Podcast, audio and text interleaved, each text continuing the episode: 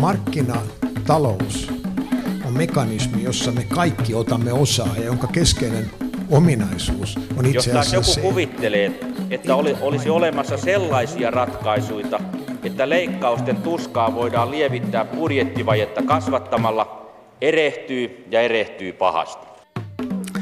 Hyvää kiirastorstain aamupäivää, hyvät kuuntelijat. Kits kiira metsään, tulta suuhun, savua sieraimiin, seipäällä selkään, lapiolla lautaselle. Kiirastorstaisin vanha kansa karkotti talojen pihamailta kiiran. Minkälainen otus kiira oikein oli, se on jäänyt kansanperinteessäkin hieman epäselväksi, mutta sen karkoittamisen, karkottamisen piti pitää piha käärmeettömänä kesäisin. Tällä viikolla on iloittu uudesta kasvualasta, karhujen määrä on kasvussa. Sen sijaan viikon taloudellinen epäuutinen lienee se, että naisten eläkkeet ovat pienempiä kuin miesten. Kun valtaosa eläkkeestä perustuu työuran aikaisiin palkkoihin, on kai päivän selvää, että jos miesten palkat ovat keskimäärin suurempia kuin naisten, sama pätee eläkkeisiinkin. Onko se oikein, se on sitten toinen juttu. Siitä toki voimme iloita, että suomalaisten usko omaan talouteen on poikkeuksellisen vahvaa yhä, näin vaikka isot pojat maailmalla kauppasodalla uhittelevatkin. Mutta tästä päästäänkin sitten päivän teemaan. Maailmalla uhotaan kauppasodasta. Yhdysvaltojen presidentti Donald Trump ilmoitti tämän kuun alussa 25 prosentin tuotitulleesta teräkselle ja 10 prosentin alumiinille. Vieläkin lienee hieman epäselvää, että ketä kaikkia tuo tulli tulee koskemaan. Muutama päivä sitten Trump jatkoi samalla linjalla asettamalla kiinalaistuotteille kymmenien miljardien tullit. Trumpin mukaan tullit ovat vastatoimi kiinalaisten harrastamalle amerikkalaisten teknologian kopioinnille. Miksi taloudellinen nationalismi nostaa päätään, vaikka vapaa kaupan piti vaurastuttaa meidät kaikki? Mitä protektionismin historiasta meillä on opittavaa? Ja jos ja kun protek- protektionismi nyt nostaa päätään, niin kuka siinä voittaa, kuka häviää, muun muassa näihin kysymykseen etsimme vastauksia tänään. Tervetuloa ohjelmaan kauppadiplomatian asiantuntija, poliittisen taloustieteen tohtori Tuomas Tapio ulkoministeriöstä. Kiitos. Olet aivan hiljan julkaissut kirjan nimeltä Geotalouden paluu. Mistä idea tuohon kirjaan syntyi? No idea syntyy ehkä siitä, että nämä kysymykset on tällä hetkellä monella tapaa tosi paljon esillä. Siis meillä on, meillä on monissa maissa näkyy tämmöistä tietynlaista uudenlaista käpertymistä sisäänpäin. Ennen kaikkea taloudellisesti. Meillä on paitsi Yhdysvalloissa Trumpin tilanne, niin Euroopassa on Brexittiä, on Aasiassa Kiinan tiettyjä toimenpiteitä. Eli tämmöinen yleinen uudenlaisen käpertymisen ja ehkä uudenlaisen protektionisminkin trendi. Ja tästä ei oltu kirjoitettu paljon Suomessa, niin, niin ajattelin siinä ryhtyä toimeen. Olette nyt myöskin pitkää uraa kauppapolitiikan parissa. Kerro hieman, minkälaisia tehtäviä olet hoitanut?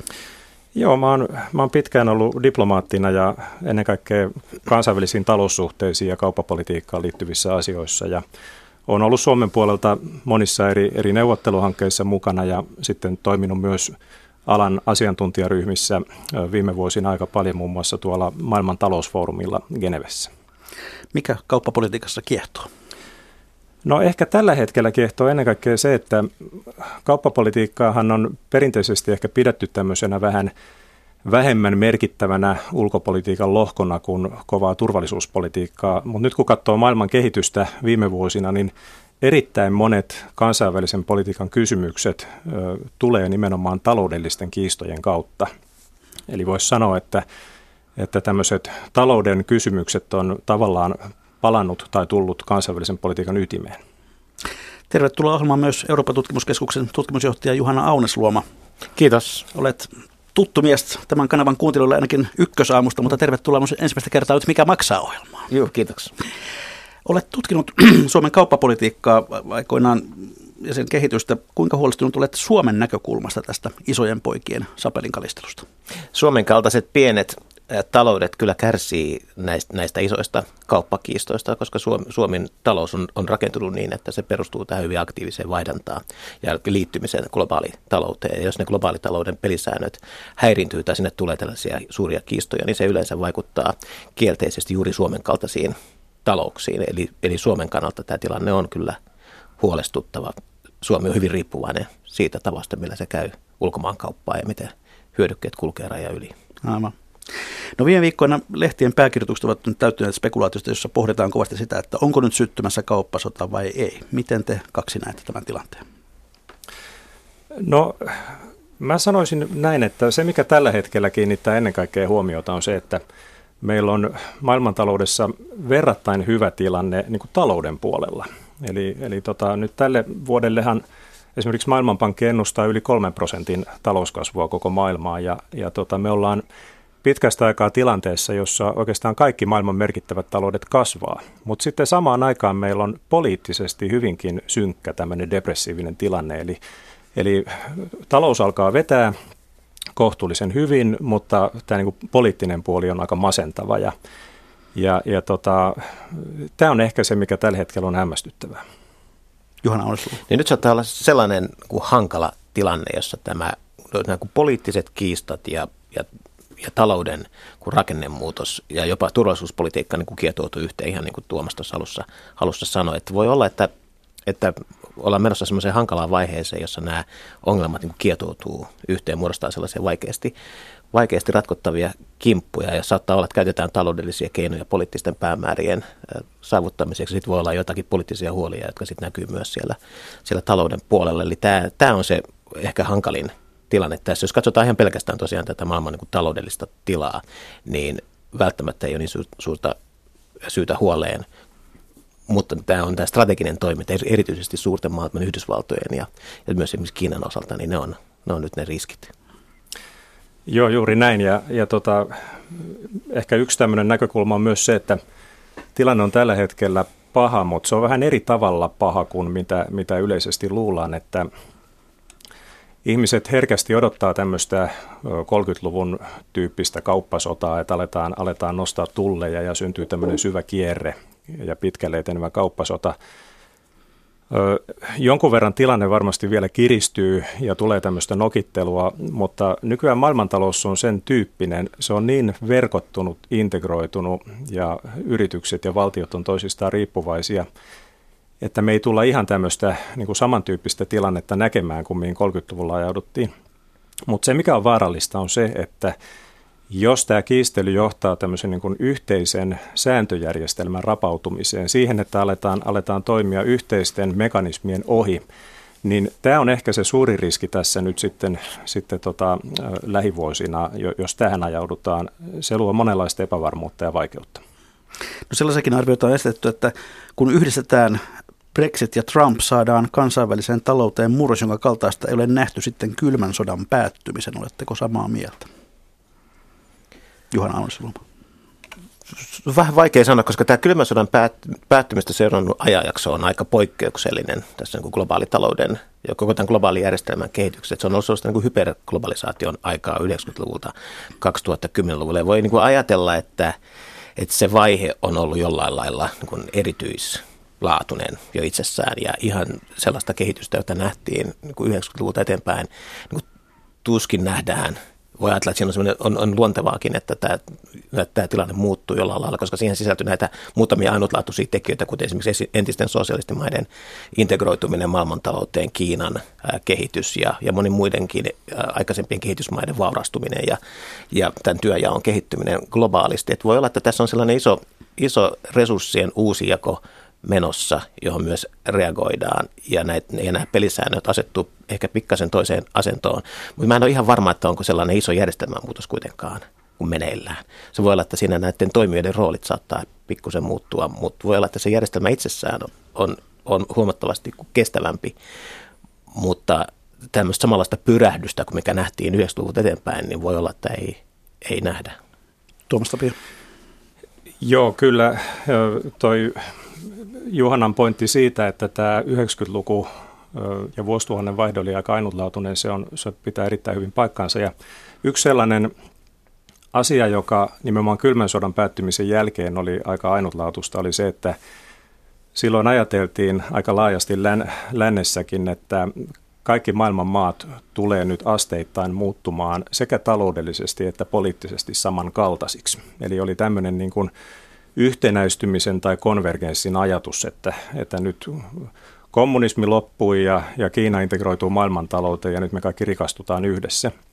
Se, mikä tällä hetkellä nyt on sitten ehkä yllättänyt länsimaissakin aika paljon on se, että näin ei tapahtunutkaan, vaan, vaan tota, Kiina on lähtenyt kehittämään aika omanlaistaan taloutta, jossa on sitten tämmöisiä valtiokapitalismin elementtejä ja ja poliittisestikin on käynyt niin, että, että ei ne nyt ihan lähtenytkään demokratisoitumaan siihen tyyliin, kun lännessä ajateltiin. Ja tämä osa tätä tuskaa, jota tällä hetkellä niin kuin lännessäkin koetaan, niin liittyy nimenomaan siihen, että, että maailmasta on tullut tämmöinen moninapaisempi ja, ja niin kuin on, on erilaista ajattelua sekä taloudessa että yhteiskunnassa.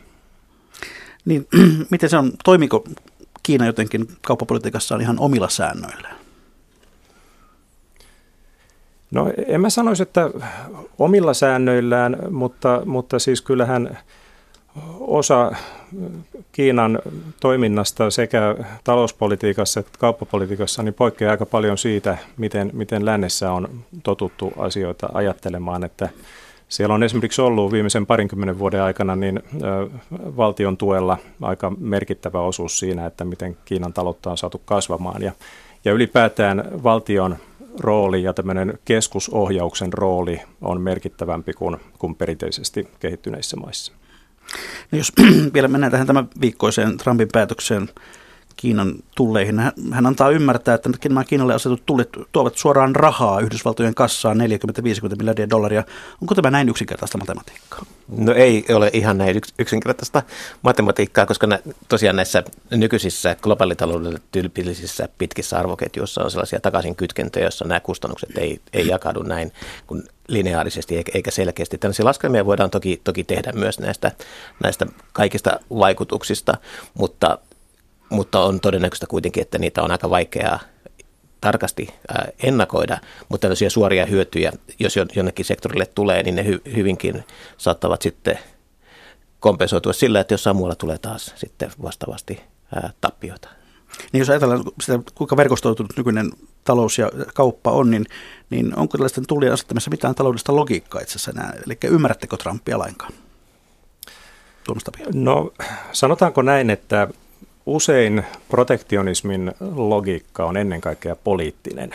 Eli, eli ne hyödyt, mitä, mitä protektionismista tulee, on ennen kaikkea tämmöisiä lyhyen tähtäimen poliittisia etuja. Halutaan toimia ö, tietyn alan tuottajien tai eturyhmien puolesta, ja sitten ylipäätään annetaan semmoinen vaikutelma, että jollain tapaa nyt niin kuin tehdään asioille jotain ja reagoidaan tähän, tähän tota, ö, tiettyjen toimialojen tuskaan. Mutta taloudellisesti ne hyödyt sen verran tiedetään historiasta, että protektionismin hyödyt pitkällä aikavälillä on, on yleensä aina negatiiviset, eli, eli tota, ne johtaa pitkällä aikavälillä talouskasvun ja tuottavuuden kasvun hidastumiseen ja, ja tota, on tässä mielessä epärationaalisia. Juhana niin näitä voidaan ajatella myös sillä tavalla kuin pelinä, jossa, jossa ne motiivit voi olla hyvinkin monenlaisia. Eli voi olla tällaisia ihan geopoliittisia motiiveja, pyritään painostamaan jotain, jotain toista valtiota toimimaan sitten toisella tavalla jollain toisella puolella. Ja, tai, sitten, tai sitten tosiaan ne on näitä sisäisiä tiettyjä etuja, joita, joita pyritään edistämään sitten jonkin alueen tai, tai teollisuuden alan etuja, niin kuin Tuomas tuossa äsken, äsken sanoikin, että, että ne on tällaisia toimenpiteitä ja vastatoimenpiteitä, jotka, jotka on tällaisia myös si- siirtoja, mutta joiden, joiden ne vaikutukset, taloudelliset vaikutukset on, on sitten jotain ihan muuta kuin ehkä mitä siinä, mitä siinä haetaan. Tuomas ja jos ajatellaan nyt nimenomaan Trumpin politiikkaa, niin hänellähän on aika paljon ollut juuri sen tyyppistä toimintamallia, että hän, hän haluaa niin kuin – päästä neuvottelemaan asioista. Eli aika monet hänen avauksensa on ollut luonteeltaan sellaisia, joilla halutaan pakottaa naapurimaita ja, ja muita osapuolia neuvottelupöytään. Eli tässä on todennäköisesti myös takana aika paljon sitä. Tekemään niitä kuuluisia diilejä. Kyllä.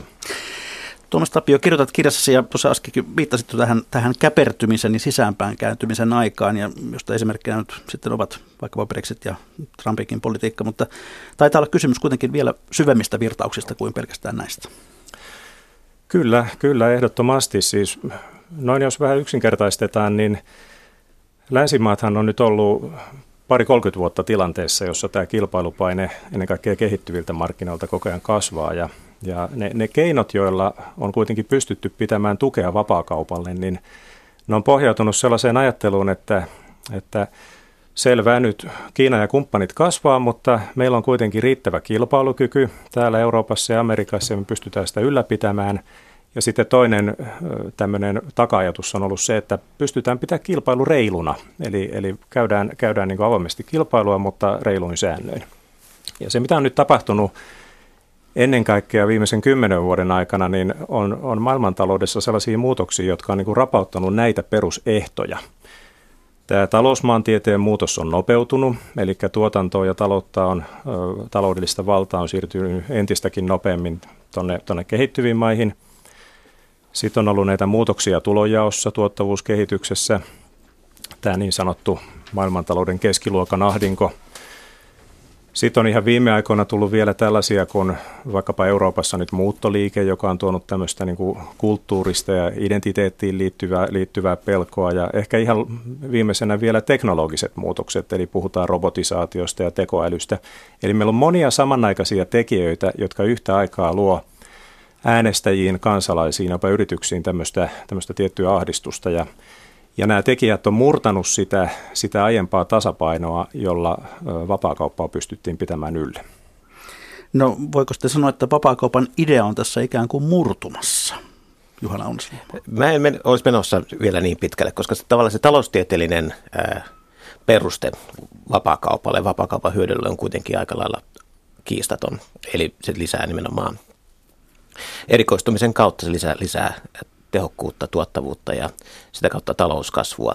Toki sillä on, toki täytyy ajatella, että niinkin, että vapaakauppaa ei tällaisessa niin ideaalitilassa missään ole, vaan, vaan tot, totta kai kansainvälistä taloutta säädellään koko aika sopimuksin ja ja kansallisella lainsäädännöllä puututaan, puututaan markkinoiden toimintaan ja niin edelleen. Eli ei, missään vaiheessa ei olla eletty, ei edes historiassa sellaisessa varsinaisessa niin vapaakauppaympäristössä, vaan on ollut aina, aina joitakin elementtejä, joilla sitä on, on rajoitettu. Mutta kuitenkin se perusajatus siitä, että pyritään pitämään kansainvälinen talous mahdollisimman vapaana, jos halutaan talouskasvua, niin tätä ei, ei kovin niin kuin vakuuttavasti ole, ole vielä onnistuttu ää, kiistämään. Sitten on sellaisia joitakin toimenpiteitä, yksittäisiä toimenpiteitä, joilla voidaan, pu, joilla voidaan, voidaan puuttua markkinoiden toimintaan ja globaalitalouteen, niin niistä voidaankin hyvinkin kiistellä sitten, että niiden tehokkuudesta. Mutta se perus, iso, se iso kuva on kuitenkin aika lailla vakiintunut nyt nyt jo hyvinkin pitkän ajan kuluessa meillä on myös sitten näitä vaihtoehtojakin kokeiltu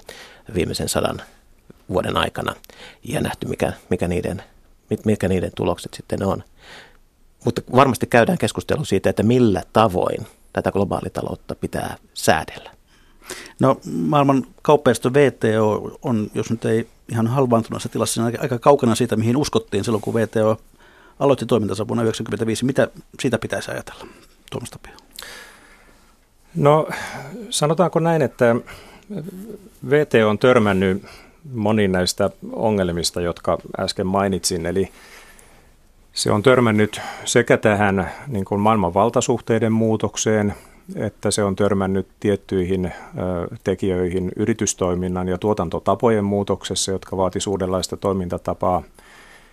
Ja, ja tota sen, sen niin uudistumis, kyky ei ole ollut ihan, ihan niin hyvä, että se olisi voinut säilyttää täysin sen, sen toimintakykynsä, mitä ehkä 90, vuonna 1995, kun perustettiin, niin ajateltiin.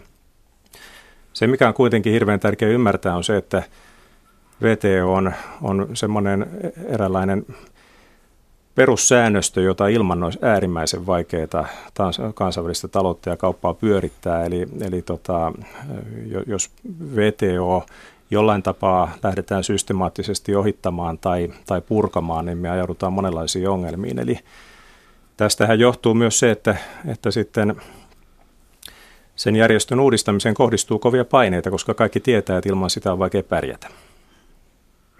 No miten te arvioitte sitä, miten näille kauppaneuvottelut tulee jatkossa tapahtumaan? Tämmöisiä suuria kierroksia on viimeksi yritettiin Dohassa, mutta aika huonoja tuloksia. No yksi sellainen asia, joka näyttää aika selvältä, on se, että nyt on tultu pisteeseen, jossa kaikki osapuolet alkaa ymmärtää, että kauppaneuvotteluja ei voi käydä ihan samalla tavalla kuin ennen kuviteltiin, että nimenomaan tämmöinen massiivisten suurten kierrosten aikakausi ehkä nyt ainakin toistaiseksi on jonkun verran ohi ja kauppaneuvotteluja on pakko käydä monenlaisilla kokoonpanoilla yhtä aikaa. Eli niitä tullaan kyllä käymään VTOssa, mutta niitä tullaan käymään myös alueellisesti ja niitä tullaan käymään niin sanotussa useamman, useamman välisissä kokoonpanoissa, eli, eli tietyn aiheen ympärillä, joka kokoaa sitten tietyn määrän maita. Niin tästä tulee sellainen niin vähän verkostomaisempi tästä, tästä koko säännöstöstä, että sen sijaan, että toimitaan niin kuin yhden organisaation kautta, kautta niin tästä tulee niin kuin sellaisten erilaisten ratkaisujen ja, ja sopimusjärjestelmien toisiinsa kytkeytynyt kuin, kuin verkko, jolla, jonka kautta sitten säädellään tätä globaalitalouden toimin, toimintaa. Ja, ja se viime kädessä myös heijastelee sitä reaalitalouden muutosta, että ajaa sitten isot teknologiset muutokset ja, ja taloudellisten voimasuhteiden kasvuerot, kasvuerot eri puolella maailmaa. Ja, ja tällä niin kuin verkostomaisemmalla rakenteella sitten ehkä voidaan vähän joustavammin reagoida siihen muutokseen, mitä tuolla niin kuin taloudessa oikeasti, oikeasti tapahtuu. Et yksi tapa ajatella tätä koko ongelmaa on, on, on se, että voi ajatella, että nämä säännöt on aina jollain lailla vähän jäljessä. Ja se sääntöjärjestelmä on aina jollain lailla, jollain lailla heijastelee niin kuin sitä edellistä talouden voimasuhteiden tai, tai reaalitalouden tilaa. Ja, ja näitä sääntöjä joudutaan aina päivittämään myös sen niin talouden muutoksen jälkeen. Eikä niin välttämättä, että me keksitään ensiksi säännöt ja sitten talous ikään kuin seuraa perässä. Totta kai näillä säännöillä on vaikutusta, mutta aika pitkälle talouden toimintaa kuitenkin ajaa ihan, ihan niin talouskasvu ja tuottavuus, tuottavuuden kehitys ja sen tuottavuuden erot eri puolilla maailmaa. Ja sitten joudutaan niissä sopimuksissa päivittämään ne pelisäännöt ja ohjaamaan sitä kehitystä johonkin suuntaan toki. Tuomas Tapio. Joo, ja on hyvä muistaa, että nykyinen VTOhan syntyi Uruguayn neuvottelukierroksella, joka päättyi sellaiseen aikaan, jolloin Mauno Koivisto oli vielä Suomen presidenttinä. Eli tämä perussääntöjärjestelmä, joka meillä on tällä hetkellä monenkeskisellä tasolla, niin on, on perusteeltaan aika vanha. Ja sitten kun mietitään samaan aikaan, että mitä on tapahtunut digitalouden puolella, alustatalouden puolella, kaikki, kaikki nämä uudet asiat, niin, niin meillä on tämmöinen jatkuva niin kuin kuilu säännöstön ja talouden mm. välillä, niin kuin Juhana toteaa. Mm. Hyvät kuuntelijat, kuuntelette ohjelmaa Mikä maksaa, jossa tällä kertaa pohditaan protektionismia, taloudellista nationalismia ja sitä, miksi se kenties meinaa nostaa päätänsä. Vieraana ovat kauppapolitiikan asiantuntijat Tuomas Tapio ulkoministeriöstä ja Juhana Onnesluoma Helsingin yliopistosta. Ja ennen kuin menemme tuonne historian opetuksiin, niin tuossa kävi tuottaja Jorma Honkanenkin muistuttamassa, että ohjelmaa voi myös kommentoida Twitterissä aihetunnisteella at Mika maksaa. Niin, katsotaan vähän historiaan päin. 30-luvulla protektionismi oli kovinkin voimissaan. Mikä sen silloin synnytti? Juhana Onsuoma. Silloin ensimmäisen maailmansodan ja toisen maailmansodan välisenä aikana ei oikein ollut, ollut, ollut sellaista, sellaista mekanismia, sellaista valtioiden välistä monenkeskistä mekanismia tai sellaista instituutiota tai organisaatiota, jolla olisi kyetty puuttumaan siihen suuren laman aiheuttamaan käänteeseen keskeisissä talouksissa, jossa siis siirryttiin, siirryttiin siihen, että, että pyrittiin suojaamaan omaa taloutta, otettiin käyttöön omaa taloutta välittömästi suojaavia protektionistisia toimenpiteitä, niin nämä toimenpiteet itsessään olivat, olivat, olivat niin talouden, kansainvälisen talouden kanssa kielteisiä, mutta ei ollut olemassa sitä vastavoimaa, jolla olisi tähän kyetty puuttumaan. Yhdysvalloilla ei ollut sitä asemaa vielä maailman talousmahtina, niin talouspelisääntöjen asettajana, mikä sillä oli sitten toisen maailmansodan jälkeen. Eli sieltä puuttuu se, ne, se ikään kuin sen, niin kuin sen pelin säännöt ja puuttu erotuomari. Ei ollut sellaisia vahvoja kansainvälisiä instituutioita, joiden kautta olisi kyetty reagoimaan sitten niihin toimenpiteisiin, joita, joita nähtiin sen äh, suuren laman alkuvaiheessa 30-luvun vaihteessa. Miten ihan käytännössä tuo protektionismi silloin ilmeni? No se ilmeni sillä tavoin, että, että valtiot, kansantaloudet reagoi siihen talouden supistumiseen pyrkimällä suojamaan omaa oma, omaa teollisuuttaan, maatalouttaan ja asettamalla tulleja. Ja, ja mikä oli erityisen ongelmallista silloin 30-luvun oloissa oli, että siirryttiin niin ulkomaankaupan määrälliseen kiintiöintiin, eli joissakin tapauksissa jopa kyettiin estämään joidenkin hyödykkeiden kauppa, kauppa kansainvälisesti, ja, ja ne olivat erittäin tehokkaita keinoja kuin kaupan, tietenkin oman talouden suojelemiseksi, mutta myös kaupan supistamiseksi.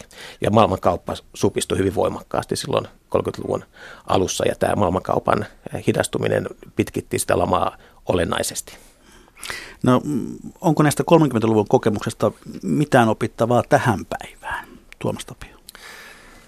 No voisi sanoa, että on jotain opittavaa, mutta ehkä vähemmän opittavaa kuin mitä yleisesti ajatellaan. Että se, mikä nyt voidaan oppia ylipäätään menneestä protektionismista on se, että sen hyödyt on usein aika kyseenalaisia. Että voi olla tämmöisiä pieniä, lyhytaikaisia hyötyjä. Ne on usein ennen kaikkea poliittisia, eli näytetään, näytetään että tehdään jotain ja, ja pystytään hetkellisesti tuomaan suojaa tietyille toimialoille. Mutta sitten, ja, ja voidaan myös oppia se, että pitkällä aikavälillä tällainen protektionismi on melkein aina haitallista, paitsi suoraan talouskasvulle, niin myös sitten tämän kansainvälisen politiikan kautta. Mutta se, mitä ei voida sitten taas oppia, joka, joka on aika selkeä niin kuin poikkeama 30-luvun ja nykypäivän välillä, on se, että yritystoiminta on muuttunut, maailman talous on muuttunut sillä tavalla, että monet sellaisetkin toimet, jotka oli edes niin kuin etäisesti järkeviä vielä 30-luvulla tai 30 tai 50 vuotta sitten, niin, niin ne on vielä usein järjettömämpiä nykyään. Eli, eli monet sellaiset tuontia suojaavat toimenpiteet osuu vielä enemmän omaan nilkkaan nykyisin kuin mitä ne osu 30-luvulla. Osaatko tästä antaa jonkun ihan käytännön esimerkin? No ihan vaikka käytännössä nyt nämä viimeisimmät Trumpin terästulli toimenpiteet, niin, niin siellähän on ekonomisti tehnyt laskelmia, että siellä saattaa syntyä pientä hetkellistä suojaa ja, ja hyötyä nimenomaan teräksen tuottajille Yhdysvalloissa, mutta sitten teräs, terästä hyödyt, hyödyttävät terästuotteiden tuottajat on paljon suurilukuisempi joukko Yhdysvalloissa, eli Eli se joukko, joka kärsii potentiaalisesti Yhdysvalloissa näistä tulleista, niin on paljon suurempi. Juhana Tässä 30-luvun protektionismissa havaittiin sellainen piirre, että näiden protektionistisen toimenpiteiden asettaminen, aloittaminen oli yllättävän helppoa.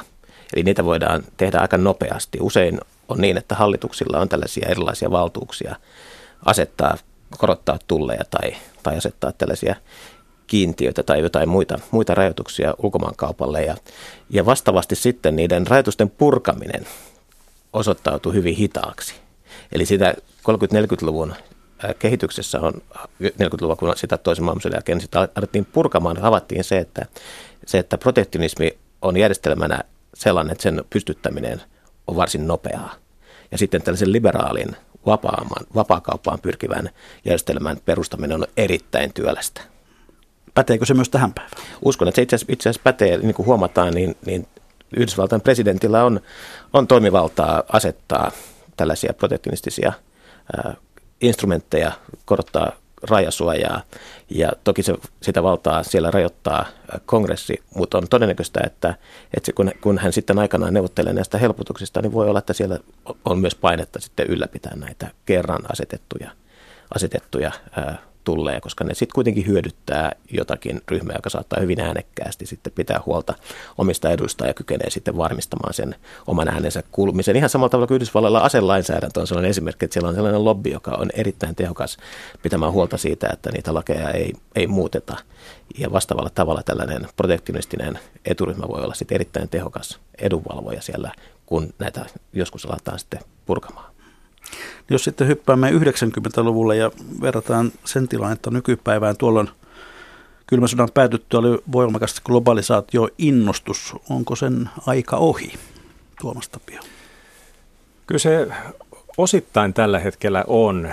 Eli on huomattu, että tuosta suunnilleen 2000-luvun alkuvuosista alkaen niin kansalaisten into globalisaatioon ja myös kansainväliseen kauppaan, niin tämmöiset mittarit tuli alaspäin. Eli ei oltu enää yhtään niin, niin innoissaan globalisaatiosta kuin siinä 90-luvun parhaimpina vuosina. Tämmöinen yleinen, yleinen tietty niin kuin pelko ja ahdistus on ehkä, ehkä kasvanut. Mutta sitten toisaalta se, mikä on hirveän tärkeää muistaa, on se, että globalisaatio – tai ylipäätään yritystoiminta tai sen sääntely, niin se ei ole tämmöinen niin kuin yksiulotteinen heiluri, joka menee edes takaisin, vaan, vaan se, mitä me tälläkin hetkellä todistetaan, niin on hyvin pitkälti tämmöinen niin laadullinen muutos. Eli, eli kyllä globalisaatio etenee, mutta se muuttuu niin kuin laadullisesti vähän erilaiseksi tällä hetkellä, että, että tämä on niin kuin tärkeä tiedostaa, kun puhutaan näistä asioista. Mitä ta- tarkoittaa tämä laadullinen muutos? No juuri, juuri sitä, mihin tuo Juhanakin tuossa alussa viittasi, eli meillä on tällä hetkellä nimenomaan merkittävä osa tuotannosta tapahtuu tämmöisissä globaaleissa arvoketjuissa, joissa tavara tai tuote, tuotteen arvo syntyy monessa paikkaa yhtä aikaa, se kootaan, kootaan eri puolilta maailmaa. Tämä muuttaa hyvin merkittävästi sitä, että miten kauppaa ja yritystoimintaa voidaan säännellä. Ja sitten oman, oman tota, vivahteensa tuo lähivuosina sitten myös uudenlainen teknologinen kehitys, eli Eli tällä hetkelläkin puhutaan paljon automatisaatiosta, robotisaatiosta, tekoälyn kehityksestä. Nämä tulee vaikuttamaan myös globalisaatioon ja siihen, miten tuotanto ja yritystoiminta sijoittuu tavoilla, joita emme vielä täysin pysty ennustamaan, mutta tämäkin on hyvin merkittävä niin kuin laadullinen muutos.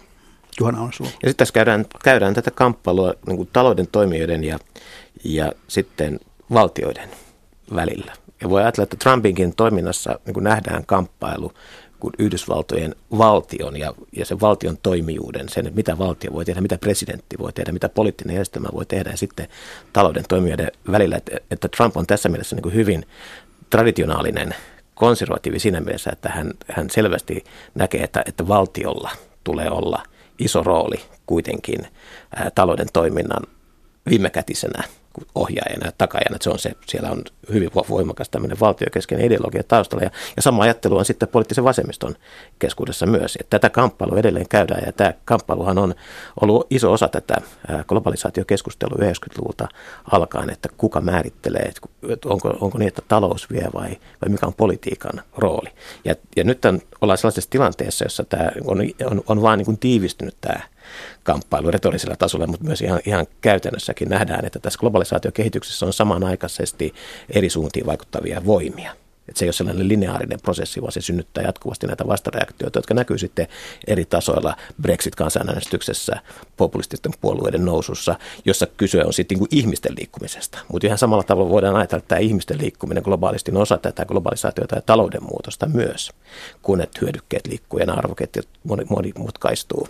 Ja näitä reaktioita tulee sitten eri tasoilla ja ne muodostaa tällaisen niin vähän sekavalta tuntuvan kokonaisuuden, mutta se johtuu siitä, että sen, tämän järjestelmän niin kehityssuunta ei ole ihan selvä, vaan siinä nämä voimat vaikuttaa toisiinsa vähän niin kuin toisiin suuntiin, eri suuntiin johtavina vektoreina, jotka kiskoo tätä järjestelmää vähän eri paikkoihin. Tuomas Tämä Juhana mainitsema poliittinen muutos on myös siitä kiinnostava, että aika monet kommentaattorit on kiinnittänyt huomiota siihen, että kun vielä parikymmentä vuotta sitten, niin länsimaissakin poliittinen kenttä jakaantui aika selkeästi vielä vasemmistoon ja oikeistoon usein tulonjako, tulonsiirtokysymysten ympärille, niin tällä hetkellä jakava kysymys on yhä useammin suhtautuminen paikalliseen ja globaaliin, eli tämmöinen niin kuin lokaalin ja globaalin välinen suhde. Ja ja tämä on, tämän tyyppistä muutostahan on osittain ollut nähtävissä läpi puoluekentän Euroopassa ja Yhdysvalloissakin. Eli vapaakaupan ideahan olisi siis tavallaan se, että valtioiden rooli ikään kuin supistuu ja sen, me vaurastumme kaikki yhdessä, mutta onko tässä on siis nähtävissä, että valtio on niin sanotusti tekemässä comebackia? No se on ehkä yksi tämmöinen 2000-luvun trendi, kun hava, katsotaan esimerkiksi Kiinaa, niin siinä on juuri nimenomaan toimia, jossa tämä valtion rooli on keskeinen. Ja sen, sen paikka tässä koko maailman järjestyksessä on, on tullut keskeisemmäksi. Voidaan ajatella, että pelkästään se, että kun Kiina kasvaa, Kiinan kansantalous kasvaa ja se poliittinen järjestelmä pysyy sellaisena kuin se on, niin se tuo tällaisen vahvan valtiotoimijan tähän, tähän kenttään. Ja vastaavasti sitten, jos, jos Yhdysvalloissa tai läntisessä maailmassa on pyritty antamaan markkinoille isompi, isompi pelitila ja pitämään valtio siellä sellaisena niin kuin jonkinlaisena reservinä tai pelisääntöjen ää, muovaajana eikä niinkään aktiivisena toimijana, niin tässä on kyllä niin kuin ristiriita. Tuomasta. Juuri näin, ja se mikä on mielenkiintoista on se, että nythän länsimaissa on perinteisesti ajateltu, että valtion toiminta taloudessa tulee olla jollain tapaa melko rajattu ja usein myös on ajateltu niin, että kehittyvissä maissa ja kehittyvillä markkinoilla niin tämä valtion rooli asteittain vähenee. Mutta nyt se, mikä huomataan tällä hetkellä on se, että, etenkin tuossa finanssikriisin jälkeen, eli viimeisen kymmenen vuoden aikana, niin esimerkiksi Kiinassa ajatellaan aika laajasti, että ei tämä valtion merkittävä rooli ole nyt tässä mikään väliaikainen juttu, vaan, vaan kyse on eräänlaisesta parannellusta kapitalismista, jolla luodaan tämmöistä niin kuin vakautta ja, ja, ja niin kuin tietynlaista tehokkuutta talouden toimintaan. Eli, eli Kiina ja kumppanit tulee pikkusen niin vastaan tätä, tätä perinteistä länsimaista ideaalia, että valtion rooli vähenee. Tässä tulee mieleen muinoin kauan kauan sitten neuvostoestissä tai Virossa tekemäni haastattelu, jossa puhuttiin tällaista pienestä, pienen, pienen luokan yksityistämisestä. Ja kysyin sitten, tuota, että eikö tämä nyt sitten ole jo kapitalismia, niin, niin taloustieteilijä hymyili vinosti ja sanoi, että ei, ei, tämä on sosialismin kehittämistä. Ja viesti oli yhä selvä. Juhana Niin tässä länsimaisessa liberaalissa ajattelussa on se valtion rooli on ollut, ollut olla neutraali. Tai on pyritty siihen, että valtio niin markkinoiden suuntaan on, on neutraali, sulla pelisääntöjä ja antaa mahdollisuuksia toimia ja sitten talouden toimijat ja yhteiskunta, kansalaisyhteiskunta, ihmiset toimivat sitten niin oman, omien päämääriensä mukaan. Ja nyt tämä on Tämä on niin kuin se ajatus, joka tässä, jota tässä haastetaan, että onko, onko valtio toimijana niin markkinoiden suuntaan tai globaalitalouden suuntaan neutraali. Ja Trump on mielenkiintoisesti ottaa tässä, niin kuin, hän ei niin kuin, hän, hän, hän menee niin kuin niiden häviäjien puolelle nyt tässä omassa ajattelussa. Että esimerkiksi ranskalaisia on, on usein syytetty tässä siitä, että he pyrkivät valitsemaan voittajia. Eli tällainen on, on joitakin aloja, jotka on poikkeuksellisen vahvoja siellä omassa taloudessa ja sitten valtion rooli on niin kuin auttaa niitä vielä, vielä lisää.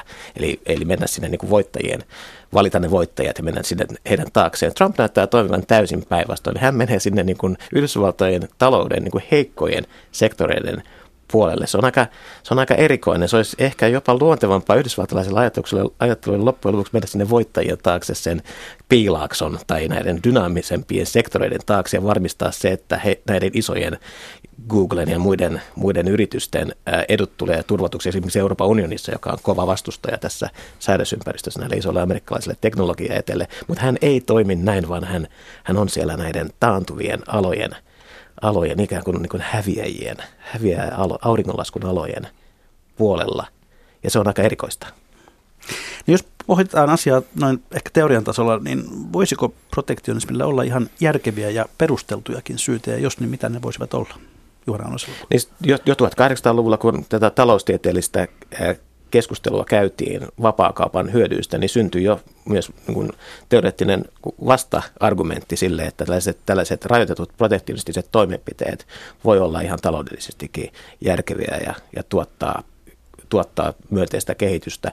Puhuttiin niin sanotusta kasvatustulleista, Friedrich List-niminen saksalainen talousajattelija kehitteli ajatusta, josta muun muassa Suomessakin nuori Snellman oli kiinnostunut näistä ajatuksista, että jos on tällainen modernisoituva, teollistuva kehittyvä talous, niin se saattaa tarvita tällaisia suojatoimenpiteitä siihen asti, kunnes se on sitten valmis kilpailemaan siellä avoimessa ympäristössä näiden, näiden vahvempien talouksien ja toimijoiden kanssa. Eli tällainen ajatus tällaisesta kasvatustulleesta tai siitä, että tällaisten protektionististen toimenpiteiden suojissa kehitetään omaa taloutta niin kuin ikään kuin aikuisuuteen jollain lailla kestämään se, se avoin kilpailu, niin, niin tämän tyyppinen ajattelu on ollut aika yleistä vaihtoehtona tälle liberaalille vapaakauppa ajattelulle ja toisen maailmansodan jälkeen tätä ajattelua nähtiin erityisesti kehitysmaissa ja ajateltiin, että kehitysmaat, kehittyvät taloudet eivät ole valmiita vielä siihen täysin avoimeen kilpailuun, jolloin on perusteltua jonkin aikaa suojella omaa taloutta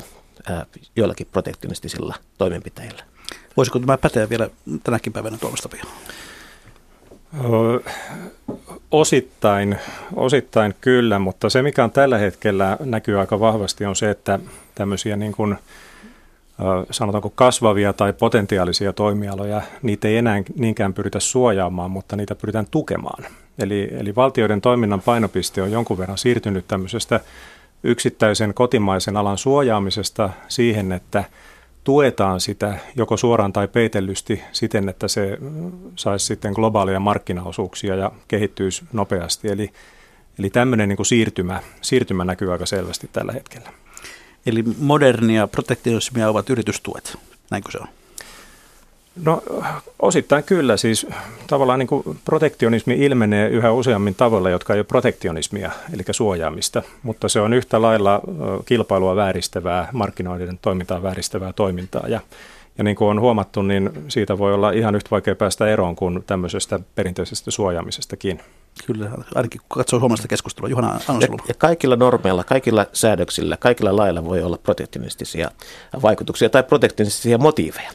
Ja tuotestandardeilla ja, ja, ja erilaisilla tavoilla, joilla joka tapauksessa säädellään talouden toimintaa, markkinoiden toimintaa, niin voi olla tällaisia protektionistisia vaikutuksia. Että se on hyvä, hyvä aina havaita. Ja joskus ne voi olla, voi olla, että ne ei, ole, ne ei ole niitä varsinaisia tavoitteita, vaan pyritään suojelemaan kuluttajia tai ympäristöä tai jotain muuta, mutta ne saattaa johtaa siihen, että, että tästä niin vapaakauppaperiaatteesta kuitenkin poiketaan. Ja siitä vapaakauppaperiaatteestahan kuitenkin kaiken aikaa myös poiketaan.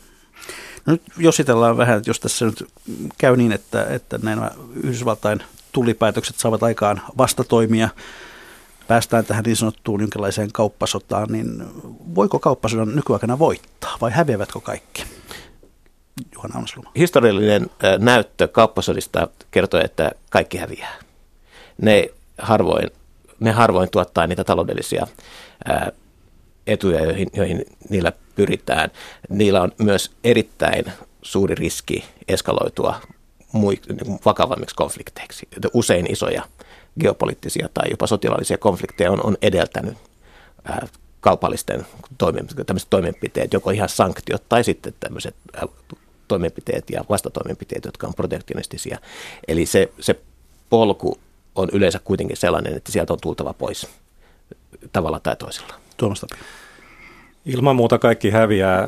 Että jos jotain positiivista yrittää hakea, niin on se, että kun huomataan, että tällainen yksipuolisten toimenpiteiden reitti ei johda mihinkään, niin osapuolet ehkä tajuu, että näitä kannattaa kuitenkin taklata yhdessä ja, ja lähteä neuvottelupöytään ja kehittää monenkeskisiä sääntöjä ja, ja, ja hoitaa asioita VTOn kautta. Eli, eli, eli tämä on ehkä se, se niin kuin toivo, mikä on tällä hetkellä, että, että niin kuin ymmärretään, että nämä hoituu, hoituu nykymaailmassa vain yhteistyön kautta.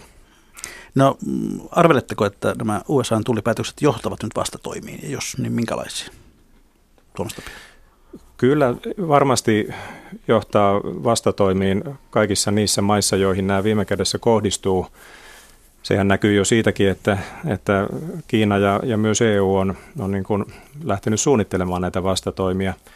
Se, mikä on tällä hetkellä ehkä, ehkä vähän niin kuin haaste on vielä se, että Yhdysvaltojen ulkopuolella ei tällä hetkellä vielä kovin ymmärretä sitä hyvin, että mitä oikeastaan Trump niin kuin toivoo, että mikä on se, se niin kuin lopputulos, johon hän tässä pyrkii. Ja, ja sitten, sitten niin kuin Juhanakin tuossa alusta mainita, niin, niin on ilmeistä, että, että näillä toimenpiteillä niin on tavoitteita, jotka ulottuu selkeästi tämän niin kuin teräs- ja alumiinisektorin ulkopuolelle, eli, eli haetaan – haetaan viime kädessä myös sitten vaikutusvaltaa esimerkiksi Kiinan teollis- ja tekijänoikeuksien suojan tilanteeseen ja, ja tämän tyyppisiin asioihin.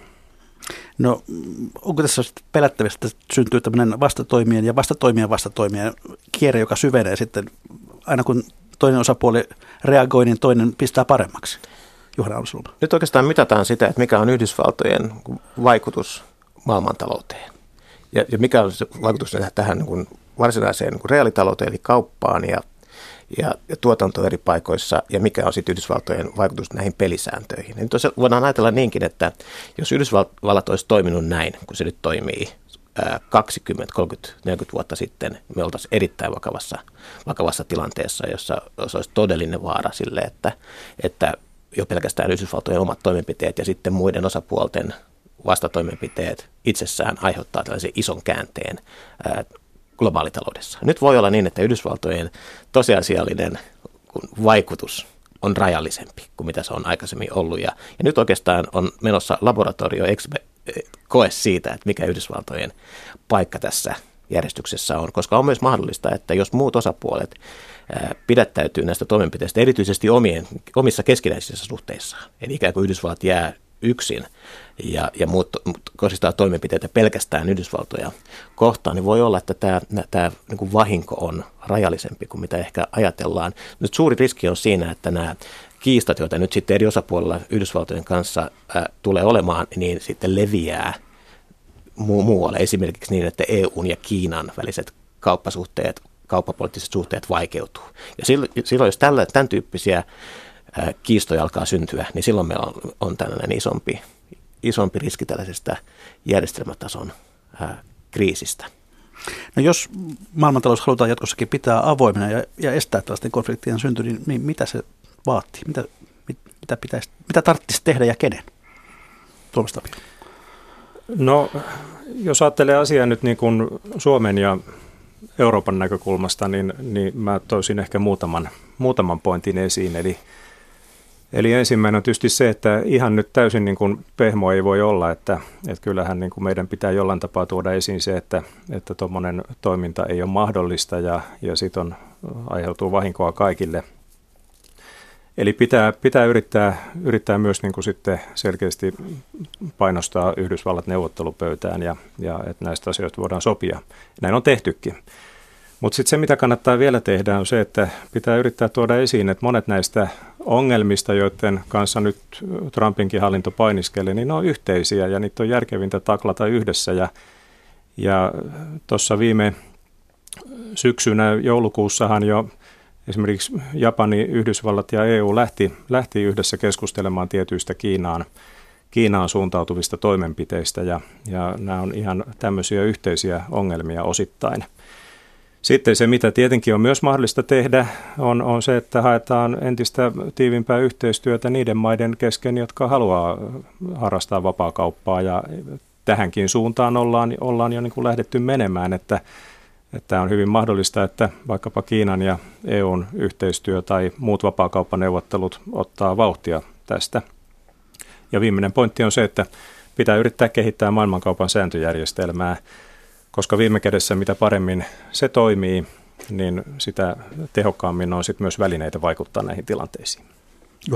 Tilanne jo nykyisellään on, on johtanut siihen, että Euroopan unionin merkitys globaalitalouden pelisääntöjen – luomisessa, ylläpitämisessä ne on jo korostunut ja varmasti korostuu jatkossa, jatkossa vielä lisää. Eli tämän Suomenkin kannalta meidän sen olennaisin konteksti, eli se, että me ollaan EUn, EUn jäsenä, jäsenenä ja osana tätä EUn yhteistä kauppapolitiikkaa, niin tämä on vain aikaisempaakin tärkeämpi asia ja, ja EU-rooli tulee olemaan kyllä todella keskeinen niin kauan kuin Yhdysvallat on nykyisellä linjalla. Tuomas Kyllä, juuri näin. Ja yksi tapa ajatella tätä on se, että nyt kun maailma on muuttunut tällaiseksi moninapaiseksi, jossa meillä on selkeästi, selkeästi niin kuin nyt merkittävien keskittymien niin kuin rakenne, niin EUhan on tämän rakenteen yksi napa ja Suomi ei sitä ole. Eli, eli senkin takia tämä meidän vaikuttaminen EUn kautta on, on erittäin tärkeää ja todennäköisesti vaan kasvaa edelleen. Niin jos yksi keskeinen ongelma nykytilanteessa on tämä kiinalainen valtionkapitalismi, niin onko olemassa mitään sellaisia toimenpiteitä? Voiko sille tehdä mitään vai pitääkö vain oppia elämään sen kanssa? Tuomas Tapio. No, no siis Kiinan kannattaa toki ihan omankin talouskehityksensä vuoksi pyrkiä korjaamaan tiettyjä asioita. Eli, eli tota, kyllähän se tiedetään historiasta ja, ja taloustieteestä, että jotta yritystoiminta kehittyy innovatiivisesti ja, ja tuottavuuskehitys jatkuu hyvänä myös tulevaisuudessa, niin, niin pitää pyrkiä suureen avoimuuteen ja, ja pitää ottaa vastaan ulkomaisia investointeja kohtuullisen avoimin ehdoin. Eli, eli tavallaan ehkä voidaan toivoa, että kun Kiinan talous vielä kehittyy ja niin kuin kypsyy tästä eteenpäin, niin kiinalaiset osittain itsekin haluavat purkaa tiettyjä näitä käytäntöjä, joista länsimaat tällä hetkellä kipuilee. No entä sitten pieni ja sisukas Suomi? Tuossa jo Tuomas Tapio viittaisikin siihen, että, että EU on meille tässä tärkeä toimintakenttä, mutta voiko Suomi tehdä mitään sen estämiseksi, että, että tuota, protektionismi nostaa päätään, Tuomas Tapio? No me voidaan itse yrittää, ollaan toki pieni maa, mutta voidaan, voidaan tehdä kuitenkin kohtuullisen paljon ja, ja ensimmäinen on tietysti tämä, että tämä meidän vanha mantra, että eletään, Suomi elää viennistä, niin se pitää kyllä paikkaansa, mutta meidän pitää ajatella sitä vähän vielä laajemmin, että Suomi elää avoimesta globaalitaloudesta. Että tämä on hirveän tärkeää meille, että me, me pystytään – tuomaan, viemään asioita vapaasti, erilaisia tuotannon tekijöitä, on kyseessä sitten tavarat, palvelut, ideat, ihmiset, pääomat. Eli, eli meidän, meidän tämä niin kuin avoimen maailmankaupan ja talouden merkitys on ihan, ihan edelleen paikallaan ja jopa edelleen korostuu. Se, mitä me voidaan myös tehdä, on se, että me yritetään tarkastella Suomen asemaa tässä kansainvälisessä taloudessa mahdollisimman niin kuin nykyaikaisella tavalla. Eli me ei voida keskittyä pelkkään viennin edistämiseen tai sen mittaamiseen, vaan nimenomaan kaikenlainen liikkuvuus on tärkeää, tuonti usein yhtä tärkeää kuin vienti. Ja sitten ehkä myös sellainen asia voidaan tehdä, että kun me tuetaan omia yrityksiämme, niin siinäkin pitäisi pystyä toimimaan modernilla tavalla. Eli yritetään purkaa sellaisia tukimuotoja, jotka hidastaa uudistumista ja viedään voimallisesti valtionkin toimintaa siihen suuntaan, joka edesauttaa uudistumista.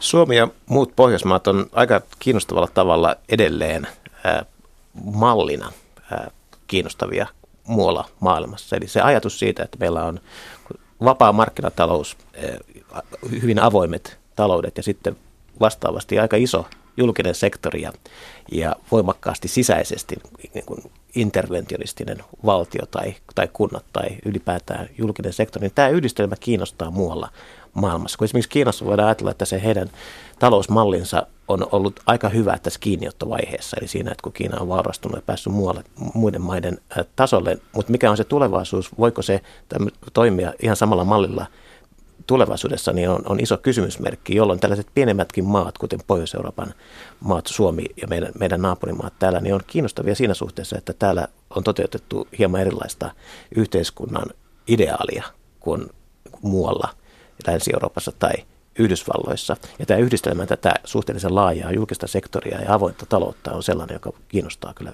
muualla maailmassa.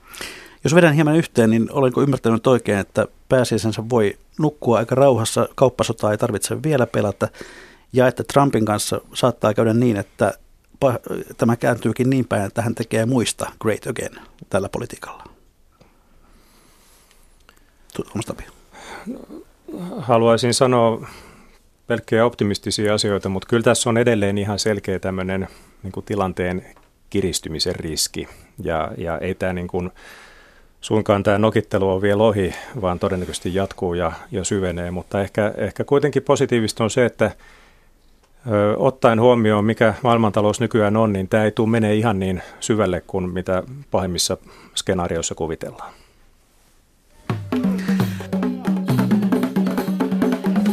Ja hyvät kuuntelijat, sitten me olemme jälleen siinä kohti lähetystä, että on perinteiseen tapaan viikon talousvinkkien ja talousviisauksien aika. Ja ennen yleisövinkkiä päästäkäämme vieraat ääneen. Juhana Aunesluoma, mikä olisi sinun viikon talousvinkkisi tai talousviisautesi, jonka haluat jakaa kuuntelijoiden kanssa? Joskus ajatellaan niin, että ainoastaan asiat, joilla on hinta, on arvokkaita, mutta ilmanenkin voi olla arvokasta. Se oli hyvä havainto. Entäs Tuomas Tapio? No ehkä vähän päivän teemaan liittyen, niin voisin sanoa, että kun seuraa talousuutisia, niin ihan kaikkiin rasahduksiin ei kannata reagoida, että muun muassa juuri näissä kauppapolitiikan ja kauppariitojen kysymyksissä, niin markkinat ylireagoi välillä suuntaan ja toiseen ehkä vähän liiankin herkästi. Että se, mitä kannattaa enemmän seurata, on se, että tuleeko niin pitkän aikavälin muutoksia, joissa aletaan luopua yhteisistä säännöistä ja mekanismeista. Se on huolestuttavaa. Ja yleisövinkin on lähettänyt nimimerkki Kristiina ja otsikko siinä on ikkunapuutarha. Se kuuluu näin. Kasvata itse ruokaasi. Syötävät versot, kuten krassi, retiisi, sinappi, parsakaali ja monet muut kasvavat nopeasti miniversoiksi ikkunalaudalla tai mimullassa. Jos tilaa on vähän, vähän siirrä osa amppeleihin, joiden helpot ohjeet löytyy vaikkapa netistä. Siemeniä saa puutarhaliikkeestä ja jopa tavallisista ruokakaupoista, Tarkista kuitenkin, että versot ovat syötäviä. Esimerkiksi tomaatin taimet eivät ole. Kiitoksia Juhanna Aunesluoma, kiitoksia Tuomas Tapio, kiitoksia kuuntelijat. Lisää vinkkejä voi lähettää minulle osoitteeseen juho-pekka.rantala yle.fi tai postissa postilokero 79 3024 Yleisradio. Mikä maksaa, sitä me ihmettelemme seuraavan kerran jälleen viikon kuluttua.